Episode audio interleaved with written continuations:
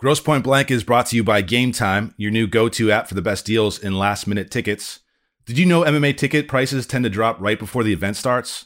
Game Time tracks ticket prices in real time from thousands of trusted sellers, then shows you all the best last minute deals, with prices up to 60% off. More than 12 million fans have downloaded the Game Time app and discovered the fastest, easiest way to get into the game. I'm not sure how many tickets are left for UFC 244. Uh, there are probably some. If they are, they're on game time. I would highly recommend checking them out there. It's easy to check out. Two taps and you're done. You're at the event. You're good to go. So head to the App Store or Play Store now to download Game Time and score awesome deals on last minute tickets.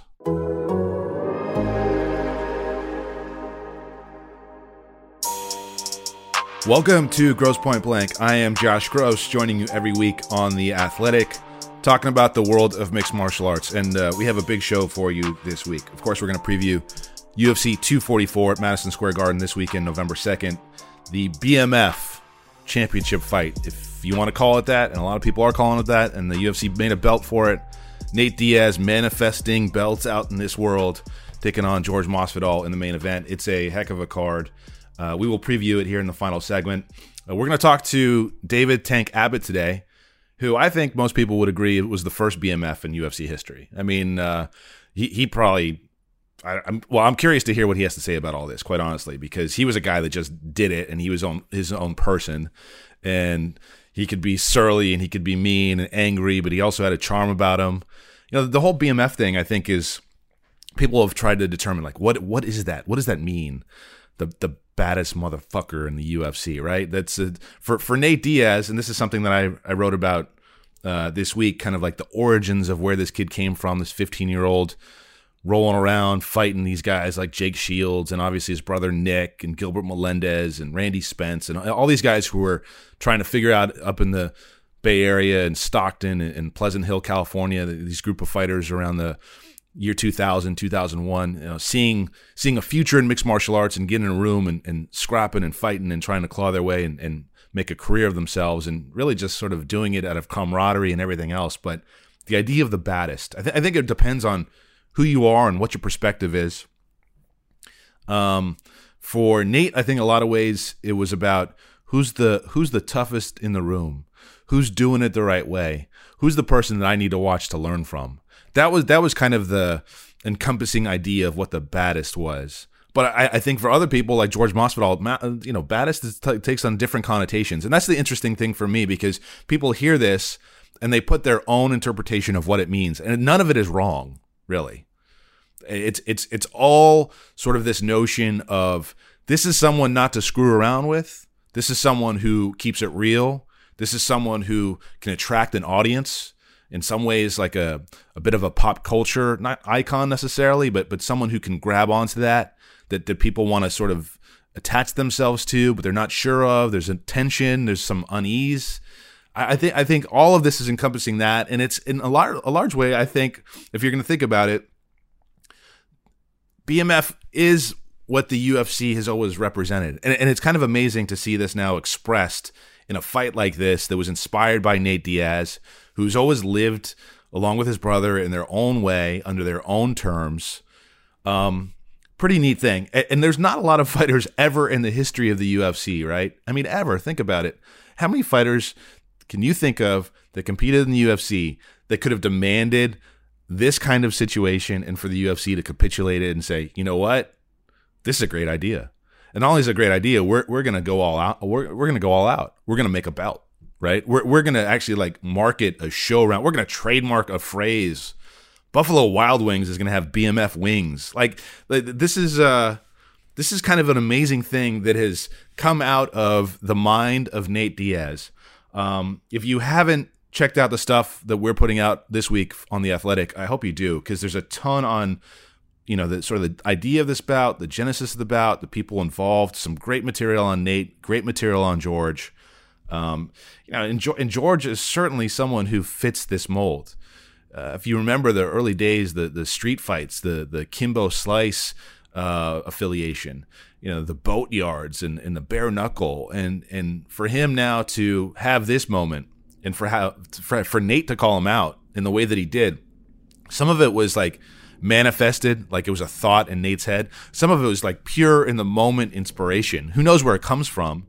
Except I think all the foundation who's been sort of laid over the years, right? Um, but here we are, the BMF belt. Um, again, we're going to talk to Tank Abbott because he is, I think, someone who can identify with this idea as much as anybody. In fact, he was the first bad boy in the UFC, really. Uh, he was someone who took no shit, did what he wanted, was a giant star for the UFC. Do you remember when Tank, Abbott was on Friends? Tank Abbott was on Friends. Do you remember that? Uh, this was, I think, 97. He, he was like a major piece of the episode, along with the UFC. Uh, so you know, it kind of like it's not just enough to be a great fighter, and the, the BMF idea is not about tactics. Nate Diaz can be a tactical fighter. George Masvidal can be a tactical fighter, but this fight in this moment is not about that.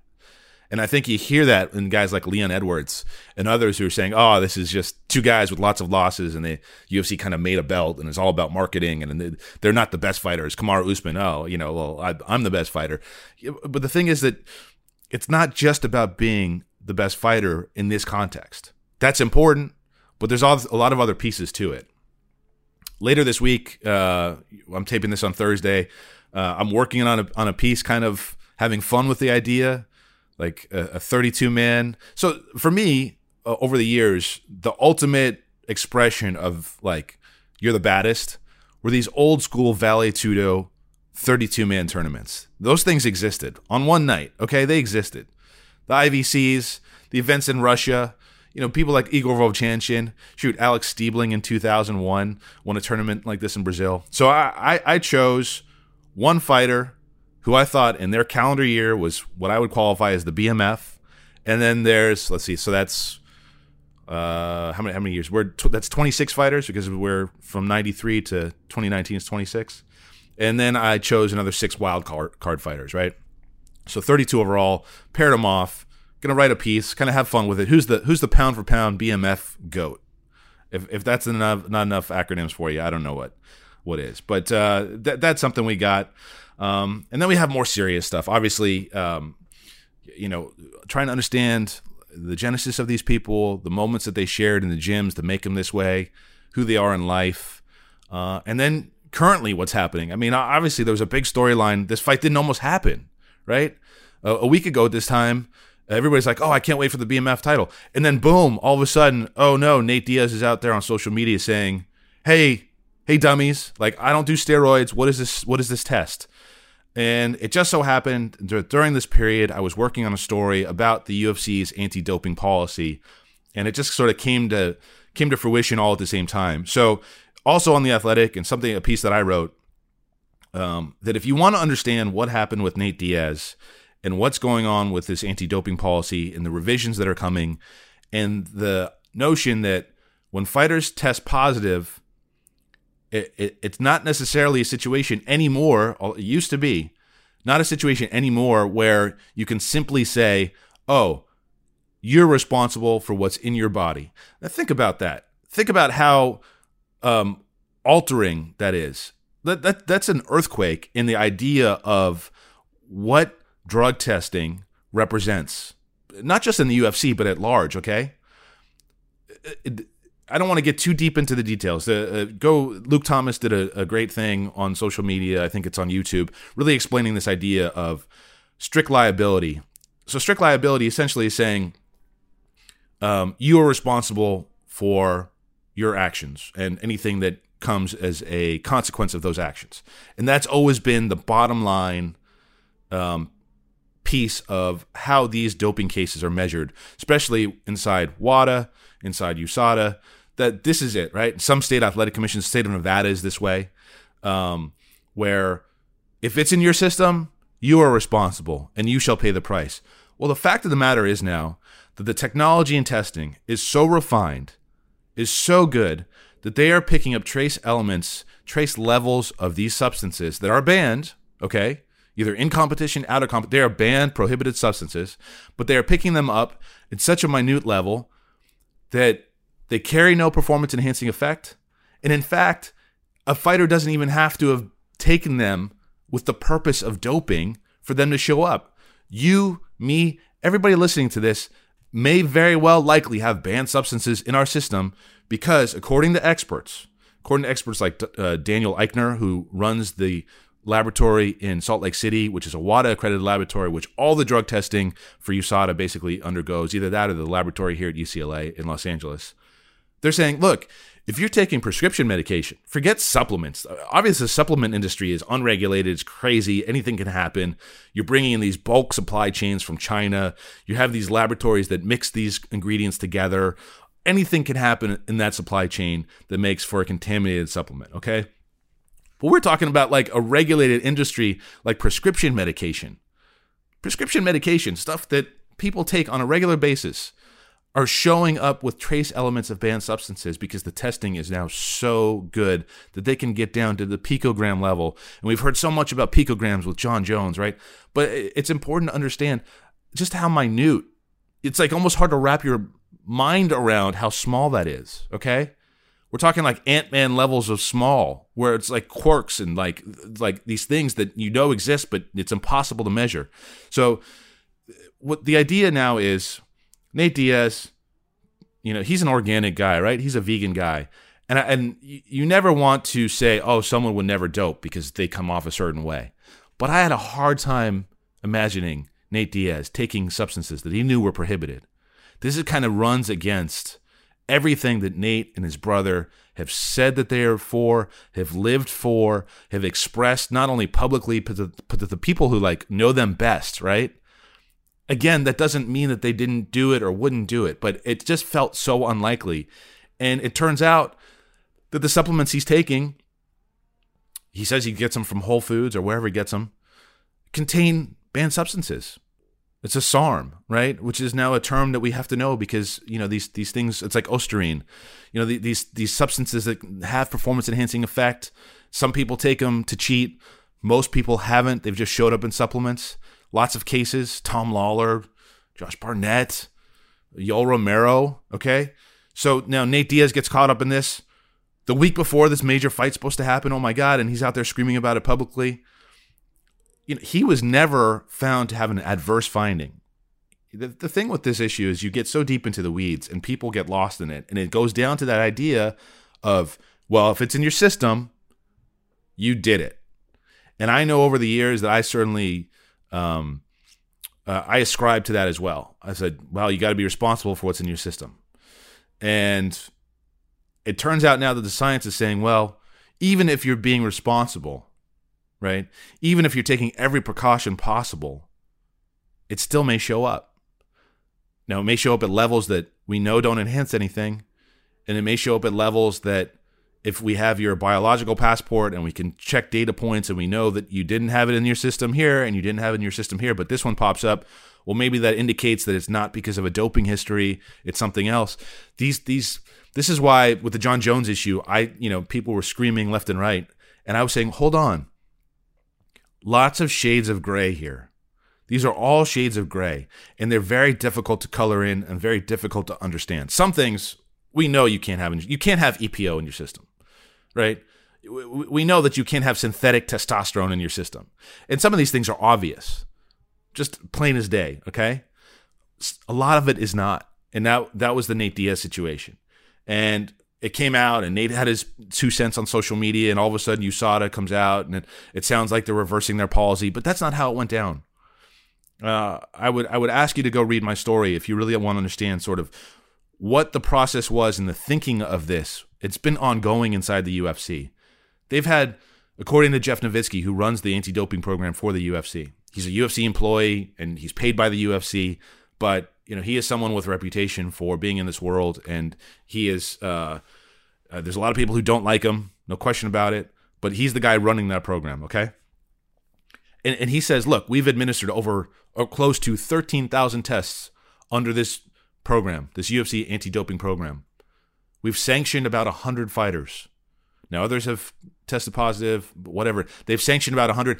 About half of those are contaminant cases. Okay? So it, it's, a, it's almost a shocking number. And it, it requires, I think, people to really sort of sit here and think about it and understand what all of this means and how it's playing out. Because and as Jeff Novitzky said, not to me, to the California State Athletic Commission on October 15th. I was there, I was in the room. He said this idea of strict liability no longer really works. It no longer works for what we want to do, for how we want to measure fighters, how we want to hold people accountable for their actions. It no longer works to say if it's in your system, you're guilty. And it comes down to so many layers of testing and protocol and really getting down to intention. And, it sounds like we're getting to the point now where this policy is evolving in a good way, right? In a good way. Um, I have certainly been someone who has said over the years that if you test and you test positive and it's obvious that you're doping, that you shouldn't be fighting in the UFC, that you shouldn't be allowed to do that. If the UFC is going to tell us that these things are bad and they don't want anything to do with it, and they still say that, they still say that their goal is to catch cheaters, then those people shouldn't be in the UFC, period. But there's a lot of people now caught up in this web, this contaminant web. And Nate Diaz was that guy, amazingly. Um, but here we are. USADA figured it out. Nate figured it out. Everybody's good. New York State Athletic Commission figured it out. And this fight is on. This fight is on. This BMF fight is on, and I think a lot of people are happy for it. Certainly, Nate Diaz is coming off again as like the anti-hero, fighting up to the establishment, the man, right? It's it's the Nate Diaz story, uh, and it kind of all fits together perfectly. Someone who understands that idea, fighting the man, fighting everybody, really. Uh, the first bad dude in the UFC, Tank Abbott. Uh, he uh, he more than anyone, I think, understands what this is all about and uh, I look forward to chatting with him about that on the other side. I am Josh Gross. You're listening to Gross Point Blank. And welcome back to Gross Point Blank. Of course, we're talking about a big fight week in Madison Square Garden, New York City. It's the BMF belt. And I thought, who better to talk about being a bad motherfucker in the UFC than Tank Abbott, who was the original bad motherfucker, if he wants to call himself that. I'm calling himself that. A lot of people have over the years. And he's joining us over the phone now. Tank, are you still in Huntington Beach? Where are you these days? Yeah, uh, still sitting here in Huntington Beach uh, from the beginning. Are Are you the original bad motherfucker in the UFC? Uh, that's for other people to decide, but uh, sure, I think so. Also, if I was a voting person, I'm a, a man that's willing to get in there uh, anytime, uh, anywhere, for anything. That's a cliche there, or the proverb anytime, anywhere, anytime, whatever it is. That's me. What do you think about this marketing idea that the UFC is putting forward? They've actually made a belt, this BMF belt for Nate Diaz and George Masvidal. What do you? What's your thought on that? Well, it's just like uh, a lot of the modern day UFC things. They make belts and everything else. I'm not really into belts or what have you. You just I'm into fighting. And uh, if you know whatever you want to do, uh, a BF, whatever belt, um, that's up to them, I guess. But uh, you know, it seems like these two guys have the right attitude uh, and they like to fight. So if that's uh, a sliver off of the main belt, which really what's the mel- the belt's about anymore, anyways, is there's weight classes and that. But uh, so you know, if they want to make up a belt like that, that's good for them, I guess. Yeah, it's um, it's half marketing, half real. I mean, I, I think I think this idea has existed in the UFC from the very beginning, but uh, for many people, you were the man who personified that. Um, you, but you never played a part, right, Tank? I mean, what what people saw was was you, or or were you playing a role? Because you know there was some pro no. wrestling in your background as well. What, what, what were people seeing when when you were doing your thing? Yeah, no, I've I'm a hundred percent real the whole time. Uh, I've always been ready to throw down. I, you know, it's I was fighting in the streets forever, and uh, actually just got out of jail at the time for beating up somebody. And these fights that I got into back in those days, everybody wanted to fight on the street. It wasn't like I was uh, some intimidating looking guy, but I was more than welcome to to step up if you wanted to, and he had a smart mouth, and uh, I would stand right next to you and say, "Let's do it to it." Um, so it's it's hundred percent me. I've always been this way. I don't don't. Uh, it wasn't a big deal back in those days to get in a fight at a bar or at an intersection or anything like that. It just happened, and uh, whatever happened happened, and uh, you took you licked your wounds and drove off and fight another day. Um, nowadays things are a little bit uh, different. You know, it's, um, it's now it's going back to this BF baddest motherfucker deal. I mean, it seems like it's coming full circle. Like you said, there's marketing going on and then things like that. And, uh, well, at least they're getting back to the roots of what it used to be when uh, everybody would fight and uh, it wasn't about uh, belts and what you looked like and what you knew. it was just about fighting and having the right attitude, not marketing. When you stepped into the UFC July 14th, 1995, did you have any real sense for what you were walking into?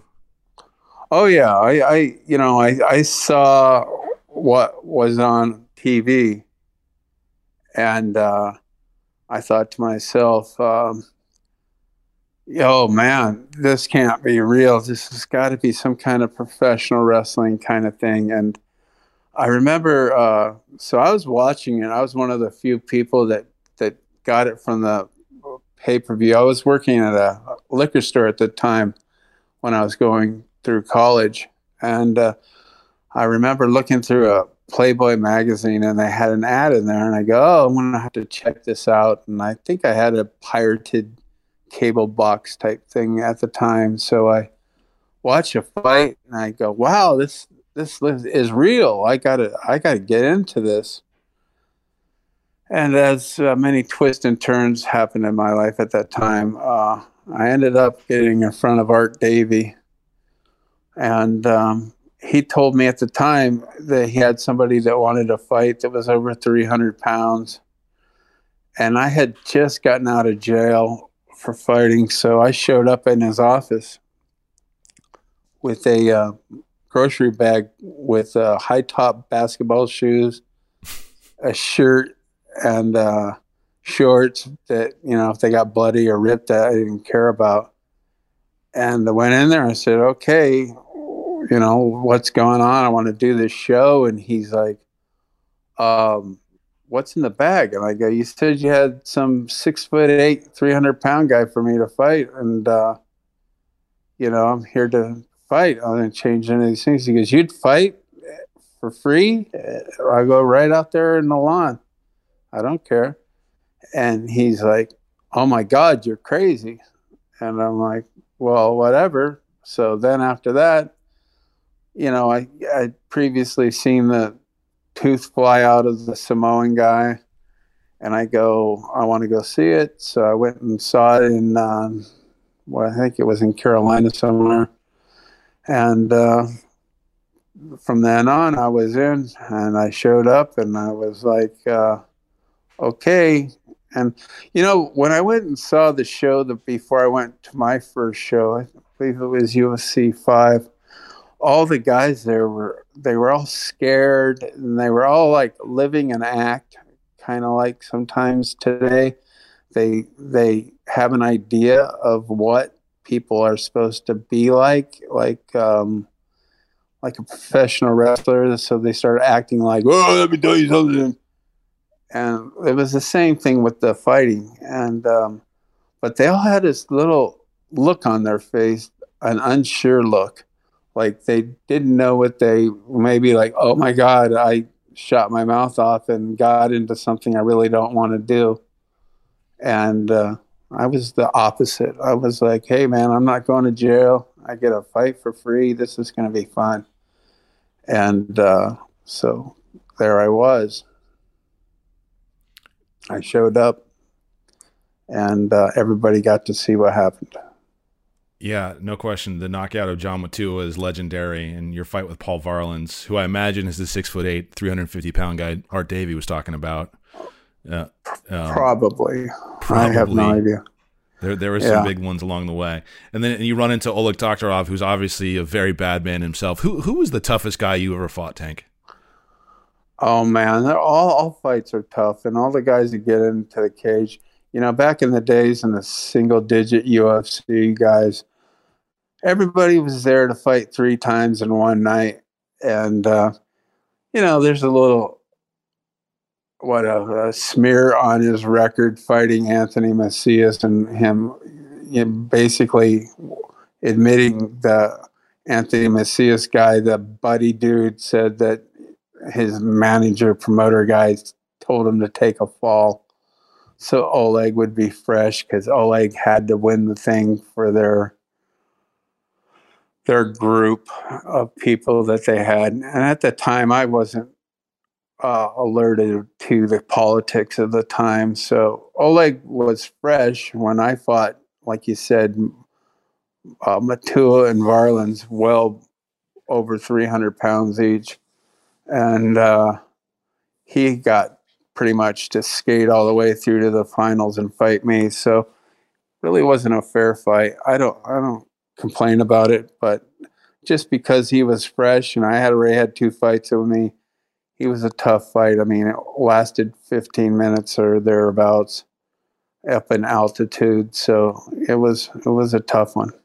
Oh, Oleg took tar yeah, off. No, no question. No taking no taking away from him being a tough man, but he was fresh and he didn't have he didn't have to climb the mountain I had to to get to that point you would have fought anyone for free, and you did. When did it occur to you that you could actually make money, and that was nice too? That that that was a good thing. Oh, I was driving with my mother. it's kind of strange. She's not with us anymore, but uh, these kids cut, or she might have cut them off driving badly, and so they were kids, but they were my age area and they were flipping the car off and i'm yelling at my mom, go. I was seeing red because they were, you know, addressing my mother. And I go, okay, at the stoplight. And she hit the child lock thing so I couldn't get out of the car, which is probably appropriate. And she sat there and goes, David, is it worth you to get out of this car and beat up these guys and the car in front of you for a million dollars? is it is it worth that? And back in those days, a million dollars was a million dollars. And I sat back in the chair and let let it go. But it kind of struck a chord in my head as a, it's time to uh, clean up your act and uh, live accordingly. And that had you already been in the UFC at this point? Yes, I had, and uh, that's why she said the million dollar thing. Actually, you know, it was a, a viable thing at the point in time. So that was an early lesson to me to to just look the other way and ignore these people. Everybody came out of the woodwork after I fought in that show, UFC six. Was, it was kind of weird. It was all these guys that I knew from growing up coming up to me acting telling me how to fight number one. They've never been in a fight in their life. And number two what they would have done and how to beat like Royce Gracie and all these people. And i'm like going when did any of you guys ever thought you were tough? And why are you talking to me about it? Because i would have kicked your ass at the drop of a hat back then now you're going to tell me how to do things it, it was strange uh, occurrence uh, things have changed so much um, in the game of mixed martial arts. It's it's not the kind of fighting that I think we saw early in the days. But people also mistake the early days for having no skill. There was a lot of skill involved in the early days. It just wasn't as combined and cohesive as we see it today. Do you? That's my opinion, at least. Do you? Do you agree with that? That it? Oh, yeah, whole, yeah. wholeheartedly. You know, I, I, I can't really say this without saying anything, but I wrestled since I was nine years old, and wrestling is my passion. And I've wrestled with world elite wrestlers, and I held my own with all of them. And um, you know, not just a sloppy takedown or a lucky takedown here and there. Banged with these people many times and held my own back and forth. And so, you know, I was at that level of wrestling and um, actually did five years in the boxing gym after wrestling with junior college. And I got in a car accident, messed my knee up. So I ended up going into the boxing gym to satisfy my lust for combat. And, uh, you know, I spent my, I paid my dues in the boxing gym. It wasn't like this MMA boxing gyms nowadays. It was old school Rocky Balboa stuff um, with the old man trainers that were a wealth of knowledge in the sweet science, as they call it.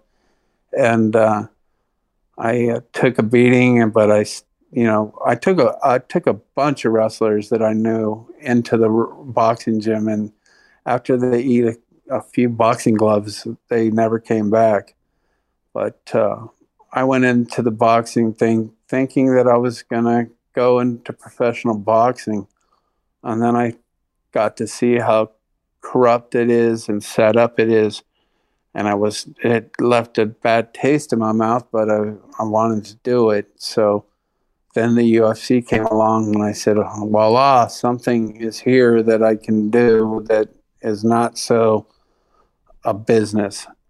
And it was at the ground floor at the time, and there was not these belts and all this stuff. And, you know, whatever happened to having tournaments, let, you know, if you guys are such badass guys nowadays, you guys can have a tournament. They should have the baddest motherfucker tournament where you fight three times in one night. And it seems like the guys that are fighting this Diaz guy and this Masvidal are, um, are the kind of guys that would cherish something like that. They would fight that.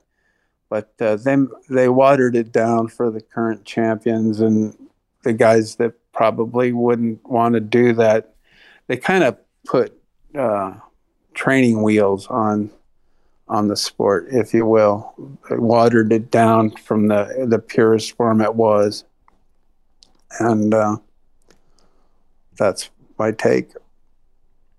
What uh, what did you think of the ESPN thirty for thirty? Did you have a chance to watch it on Tito Ortiz and Chuck Liddell? You you were featured prominently in that. I, I, was a voice in that. I talked a lot about you and, and your influence on Tito in that documentary. Um, what was your takeaway from that?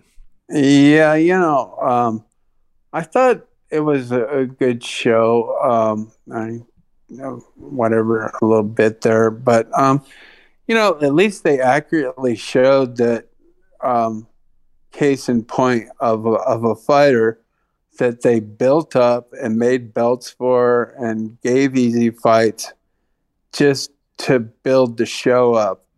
I mean, the the one fighter sat around. He really didn't do anything. He's not very talented.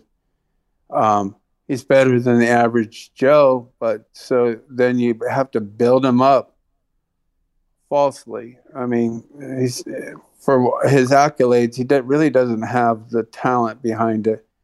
Where then you had him pinned against an, another fighter that really didn't care about the accolades or the the hoopla of it all and running around calling himself a champion and all that kind of stuff. And they they pitted those two guys together, and it is what it is. it was pretty accurately um, portrayed. I mean, you can obviously tell that fighter was made up totally. That that guy is a total made up uh, fighter, and that's what is a, a, big part of it today, where you had a real fighter, uh, uh, another guy that just fought on his merits and for the love of the fight. And they showed that. And, you know, they went into who's who and what's what and the real persons. And you can tell the fakes and the phonies and uh, to, next to the real guys. And that's what they did. So I thought it conveyed that well. You you don't like Tito Ortiz? No, not at all. I he... think it's I think it's very been gone over many many times. Yes, and uh, it's um, he's just not a good person, and if things outside of the uh, uh, octagon are what really makes my disdain for him prominent. Um, but what he's done on on inside the octagon is all given to him. It's not earned. Who, who who's the fighter that you would respect most? Is there one oh, name that pops up? You know, I'm, I'm crazy about crazy. You'd have to have a, a real um, warrior attitude. I, I like Fedor Emelianenko or Emelianenko. Um, and then, uh, you know, Chuck didn't look too bad. And what this Nate Diaz, I don't really know too much about him, but a lot of people uh, tell me that he's he's got the, that attitude and he's he's down for a good fight and he doesn't really care about the hoopla behind it all. And uh, if that's the case, I like him. And uh, you know, people that are more the people that prove their metal more than than what other fighters are like they fight not for belts not for this or that i've i've flown across the nation and fought in a backyard with somebody with no cameras no lights and i've done that before even the ufc even came around kind of the kimbo slice kind of things and uh, there was no belts there. There were no uh, running around saying you're a world champion when you're not really. So, um, those kind of fighters are the ones that I like, and uh, I would leave it at that. There's not Tank, really. How are you? Yeah, go ahead. I'm sorry. There's not really any names that jump out at me. Understood how are you doing these days? Well documented with your health issues and your kidney and liver transplants. How, how are you uh, doing? Yeah, I'm actually doing well. You know, this is, I I take the warrior attitude that I think that I'm blessed with, and uh, I take it towards uh, getting my body back in shape. You know, I was down on the table five times, and I'm back from that. So you know, there's I'm back in, in the gym and uh, working out, uh, lifting, and all that kind of stuff, and slowly but surely getting out on the mat, wrestling around, and uh, uh, I plan on you know getting back to a level that's where I need to be. You never know. What is that for you? What does that mean? Oh, that, that just means that uh, I'll be willing to get out at a stoplight and say hello to you. well, I always look forward to saying hello to you. I hope not in the way that yes. you just meant it, but it's always nice to see you, Tank. Yes. And uh, we wish you the best. Uh, you, people follow Tank Abbott on Instagram. It's tank.abbott. You can also, the man is a published author, and I can speak from experience. This is not an easy thing to do. Uh, Tank is, as many fighters have been over the years, a misunderstood man, intelligent man. Second novel coming out, Bar Brawler, over a thousand pages. Is that right, Tank? Yeah. Uh, before there were rules, is a uh, trilogy, and there's three books to it. And the first book is Bar Brawler. The second book is Street Warrior, and the second book's coming out soon. It's got some publishing issues, uh, editing issues with Amazon that are getting ironed out with the editor Todd Hester. And the third book is Cage Fighter, which is ready, almost ready to get printed. But yeah, the all three books is over a thousand pages long, and uh, it's coming out slowly but surely. It's been a long process because everything, my whole life got put on pause with my health issues, and uh, but now I'm back pounding away at it on the keyboard.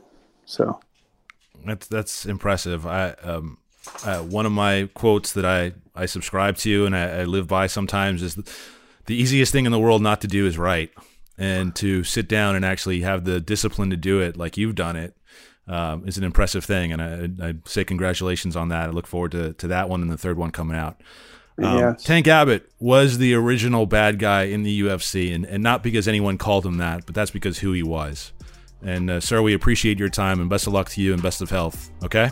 All right, it's been a pleasure talking to you, and thank you. Thank you, David Tank Abbott from Huntington Beach, folks. We'll be back in the final segment, talk UFC 244. As you listen to Grosse Point Blank. Thanks again to Tank Abbott. Uh, great interview. Appreciate his thoughts. The uh, the original bad guy in the UFC. Uh, no question about that. He wasn't playing a role. That's who he was. Tank Abbott would step out in front of a street sign right now and fight you. The man said so himself. Believe that.